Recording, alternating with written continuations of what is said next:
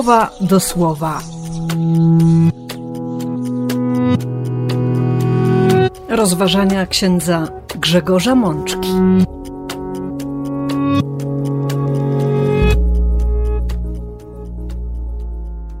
Druga niedziela Adwentu, rok B.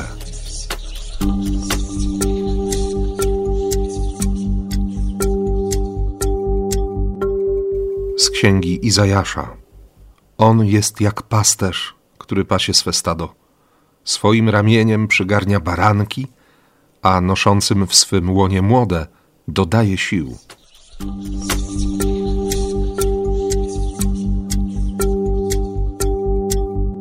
Z Psalmu 85. Chcę słuchać tego, co mówi mi Pan, Bóg.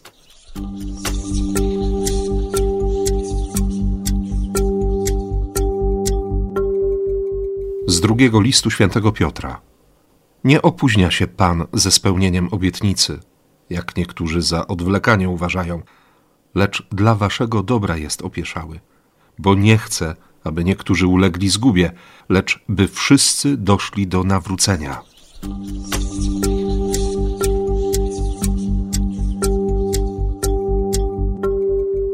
Z Ewangelii według świętego Marka. Początek Ewangelii Jezusa Chrystusa, Syna Bożego.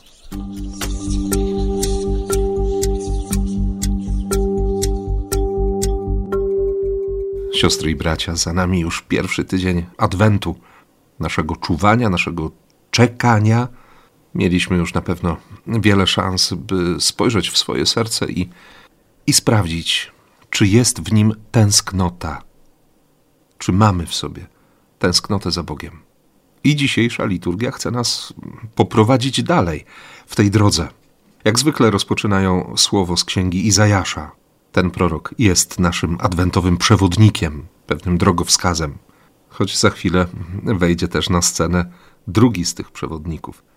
Jan Chrzciciel, którego właśnie tym słowem, wskaźnik, drogowskaz, nazwał święty Bernard z Clairvaux. Ale najpierw rozgośćmy się trochę w czterdziestym rozdziale proroctwa Izajasza. Wydaje się truizmem twierdzenie, ale trzeba je jednak często przypominać, że, że Bóg naprawdę wie, co się wydarza w naszym życiu.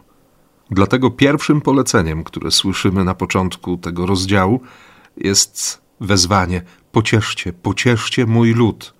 Przemówcie do serca Jeruzalem, dodajcie mu otuchy.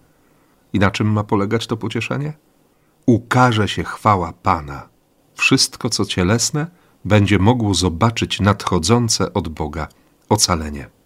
I w dalszych wersetach, gdyby przypadkiem ktoś jeszcze nie usłyszał albo nie uwierzył, oto Bóg wasz, oto Pan się zbliża ze swą potęgą, oto z władzą Jego ramię. On jest jak pasterz, który doskonale zna swoje stado, więc może iść jako pierwszy, wypatrywać niebezpieczeństw, ale też widzieć, gdzie jest dobre pastwisko, jaką drogą poprowadzić swoje owce nie musi iść za nimi, pilnując, by się jakaś nie zgubiła.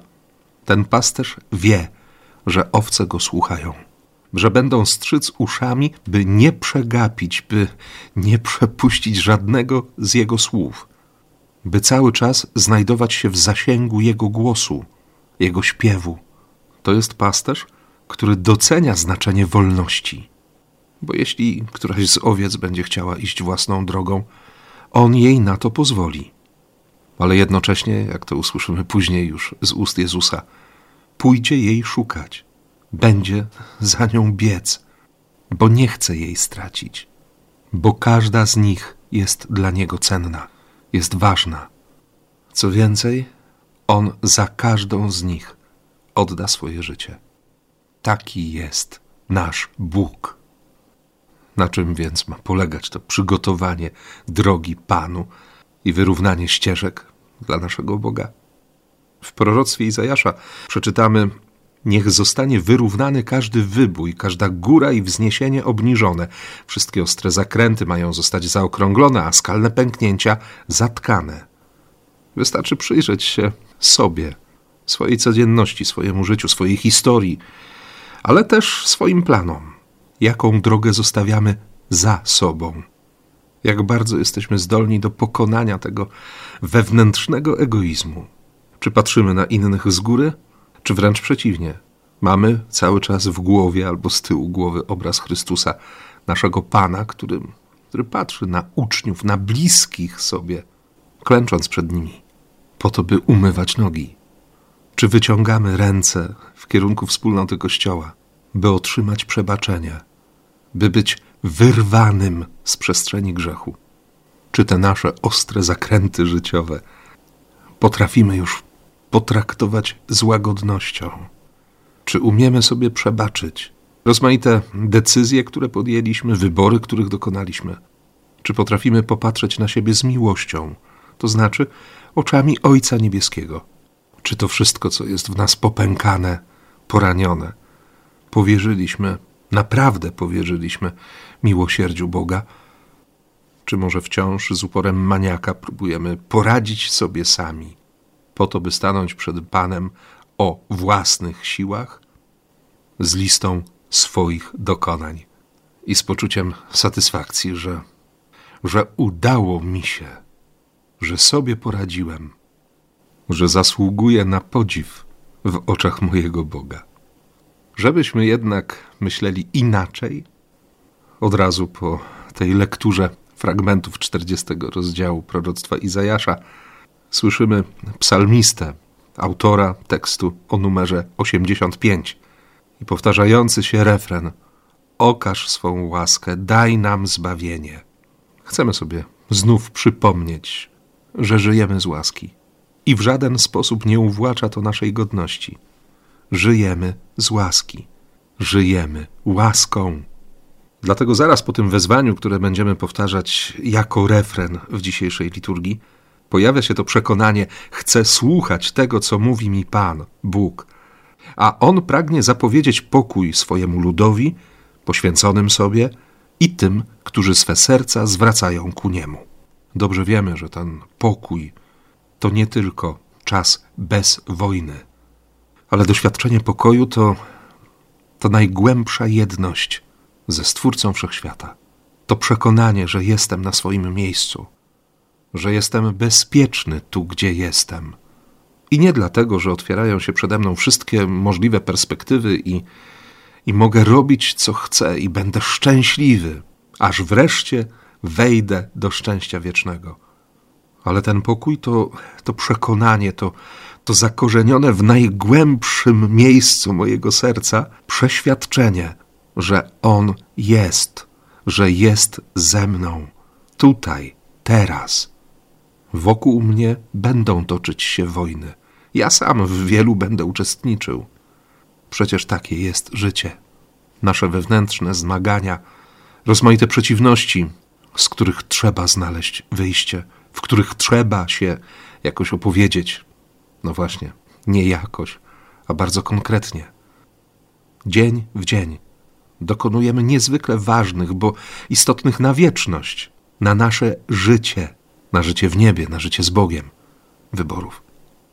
Dlatego właśnie chcę słuchać tego, co mówi mi Pan, Bóg, co mówi mi we wspólnocie Kościoła, przez nauczanie papieży, do czego mnie zaprasza na tej drodze wewnętrznego posłuszeństwa wiary, co mówi do mnie w liturgii, czy pamiętamy modlitwy, którymi posługuje się i które daje nam Kościół w czasie mszy świętej. Czy wiemy, o co prosiliśmy? Czy kojarzymy teksty prefacji? Czy pamiętamy, za co dziękowaliśmy Bogu w czasie ostatniej mszy świętej? Bóg mówi, Bóg się odzywa, Bóg daje nam słowo i mamy to na piśmie. A że ma do nas nieprawdopodobną cierpliwość, to nie przestanie się odzywać. To nie zrezygnuje z tej pieśni pasterskiej, która, jeśli wrócimy na chwilę do pierwszego czytania, dobiega do uszu owiec i pokazuje właściwy kierunek, i zaprasza, i zachęca do tego, by pójść, i ostrzega o niebezpieczeństwie, i jest nadziejna, gdy pojawiają się rozmaite przeszkody. Głos, który zwiastuje obecność. Dlatego można wyciągnąć rękę, chwycić Boga nawet za serce i iść. Bo on, jak usłyszymy dziś z ust apostoła Piotra, dla naszego dobra jest opieszały. On naprawdę dostosowuje swoje tempo do naszych możliwości. Tym bardziej, że te możliwości wcale nie są wybitne i nie muszą być wybitne. Owszem, pojawia się w nas od czasu do czasu niezwykła gorliwość, ale tak szczerze, siostry i bracia, potrafimy wytrwać w tej gorliwości? Czy nie jest to raczej obraz rozmaitych momentów wzlotu? A ponieważ Bóg nie chce, by nawet niektórzy ulegli zgubie, ale by wszyscy doszli do nawrócenia, dlatego rozciąga swoje obietnice w czasie. Nie opóźnia się Pan ze spełnieniem. A co obiecał? Przyjdę po was, przyjdę powtórnie i zabiorę was do siebie. Nie tylko za czasów pierwszego papieża, ale, ale i dziś, po prawie dwóch tysiącach lat. Wciąż pojawiają się ci, którzy, którzy chcą, by, by Bóg wreszcie to wszystko skończył.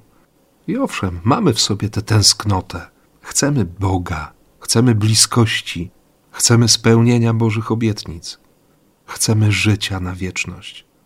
Choć gdy przychodzi ten moment, jak zaznaczy wyraźnie święty Augustyn, wtedy właśnie mówimy Bogu jeszcze nie teraz. A pierwszy z grona apostołów w swoim drugim liście zaznaczy tym bardziej: Dzień Pana przyjdzie jak złodziej. I skoro wszystko takiemu ulega rozwiązaniu, że niebiosa ze zgrzytem przeminą, że ciała niebieskie zostaną zwolnione, by, że ziemia i dzieła na niej zostaną odemknięte, to, to jakimi powinniśmy być my w świątobliwym postępowaniu i pobożnych uczynkach, gdy trwacie w oczekiwaniu i ponaglacie przybycie Bożego Dnia? Bóg jest wierny i Bóg wie, kiedy przyjść. Nie musimy go popędzać, nie musimy go namawiać. My naprawdę możemy mu wierzyć. A czym jest to doświadczenie wiary? Ano codzienną odpowiedzią na pierwsze zdanie Ewangelii w redakcji świętego Marka. Początek Ewangelii Jezusa Chrystusa, Syna Bożego. To wszystko, co Marek napisze, jest nie tylko najlepszą z możliwych wiadomości o Jezusie Chrystusie, ale to jest Słowo Chrystusa, to jest Ewangelia Jezusa Chrystusa. To Chrystus przez Marka chce powiedzieć o tym, że jest miłosierny, że odpuszcza grzechy, że z martwych wstanie po to, by nas pociągnąć do siebie, że takich jacy jesteśmy, posyła do świata. To jest pierwsze słowo, z którym trzeba nam się mierzyć. A ponieważ każdy z nas doskonale sobie zdaje sprawę z tego, że, że jesteśmy grzesznikami, to Chrystus przez świętego Marka stawia nam przed oczy obraz Jana Chrzciciela dlatego że wszystko zaczyna się od prawdy. Prawdy, która nie ma na celu upokorzyć nas, poniżyć, czy nawet zabić jakąś nadzieję. Przeciwnie, to jest prawda, która wydobywa to, co dobre, wydobywa z nas obecne w nas podobieństwo do Boga. I tą prawdą, owszem, jest przypomnienie grzechów, czyli to, co robi święty Jan na pustyni głosi chrzest nawrócenia dla odpuszczenia grzechów. Dla Izraelitów dniem przykrycia grzechów był tak zwany Jom Kippur, dzień przebłagania. To był czas skruchy. W dni poprzedzające Jom Kippur mężczyźni oczyszczali się w mykwie, czyli takim basenie, który służył do obmyć rytualnych. Płynęła w nim bieżąca woda, żeby żaden brud nie pozostał w tym basenie. Być może ten rytuał był pierwowzorem chrztu, którego zresztą udzielano też na potęgę tego chrztu nawrócenia. Jan Chrzciciel wcale nie był jedynym, który czynił takie rzeczy. W tradycji żydowskiej dni skruchy, dni przebłagania były wzbogacone też o, o rozmaite modlitwy, o rytuały, o post, o odczytywanie fragmentów Tory, o lekturę Słowa Bożego. A wszystko po to, by przylgnąć do Boga. Jednym ze zwyczajów w dzień przebłagania był również zakaz noszenia sandałów ze skóry, doświadczenie chodzenia bosymi stopami po prochu ziemi, miało przypominać tak bardzo namacalnie o tym, że, że człowiek pochodzi z prochu, że godność daje mu Bóg i że tylko Bóg ma moc uwolnić człowieka od grzechu. Może dlatego Jan Chrzciciel twierdzi, że, że nie jest godny, by się schylić i rozwiązać rzemień sandałów tego, który idzie za nim, który jest mocniejszy od niego. Bo dobrze wiemy, że wszystkim można było zarzucić grzeszność, udowodnić ją. Ale przecież Jezus grzechu nie popełnił. Temu namaszczonemu, Meszyjach, nie można było niczego zarzucić. Jego stopy były święte, nie potrzebowały pokuty czy wyrzeczenia, a jednak on przyszedł, by na siebie wziąć pokutę za wszystkie ludzkie grzechy. Więcej, by wziąć na siebie każdy grzech człowieka. Warto też zauważyć, że, że Jom Kippur miał bardzo konkretną datę. Przypadał dziesiątego dnia miesiąca Tishri. Kończył ten okres dziesięciu dni pokutnych, które rozpoczynały się w Rosh Hashana, czyli tak zwane święto trąbek, święto Nowego Roku. Dlaczego o tym mówię? Ponieważ Jan Chrzciciel wzywał do nawrócenia każdego dnia. Przebłaganie wraz z przyjściem Chrystusa przekroczyło granice czasu. To już nie był jeden dzień w roku, ale każdego dnia. Każdego dnia można podejmować nawrócenie. Oczywiście przypomina mi się jedno z przykazań kościelnych, które mówi o tym, by, by przynajmniej raz w roku wyspowiadać się, przyjąć przebaczenie, doświadczyć miłosierdzia w sakramencie pokuty i pojednania. Ale czy trzeba ograniczać się do tego jednego dnia? Akurat wam, siostry i bracia, nie trzeba o tym mówić. Bo kto jak kto, ale my naprawdę dobrze wiemy, że nasze życie jest z łaski Bożej, że otrzymujemy przebaczenie grzechów, ilekroć o nie poprosimy. Dlatego dobrze jest wyjść na pustynię, znaleźć w tym adwencie chwilę czasu, by przekonać się raz jeszcze, że Bóg daje nam życie, by zobaczyć, że każdy dzień jest moim osobistym polem bitwy o Boga, ale jednocześnie przestrzenią przyjmowania zbawienia, które za darmo jest ofiarowane w Chrystusie. To jest Ewangelia Jezusa Chrystusa, Syna Bożego. Słowo, które ma moc zmienić moje serce. Dziś, teraz. I takiego adwentu Wam życzę, siostry i bracia. Amen.